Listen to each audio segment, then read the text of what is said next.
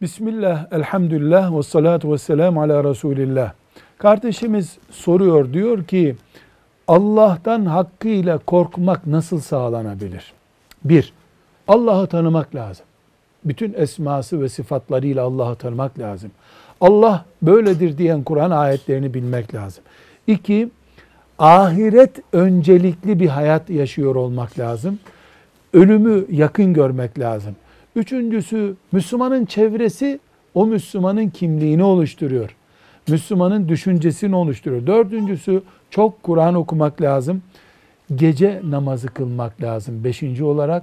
Altıncı olarak da zikreden mümin olmak lazım. Velhamdülillahi Rabbil Alemin.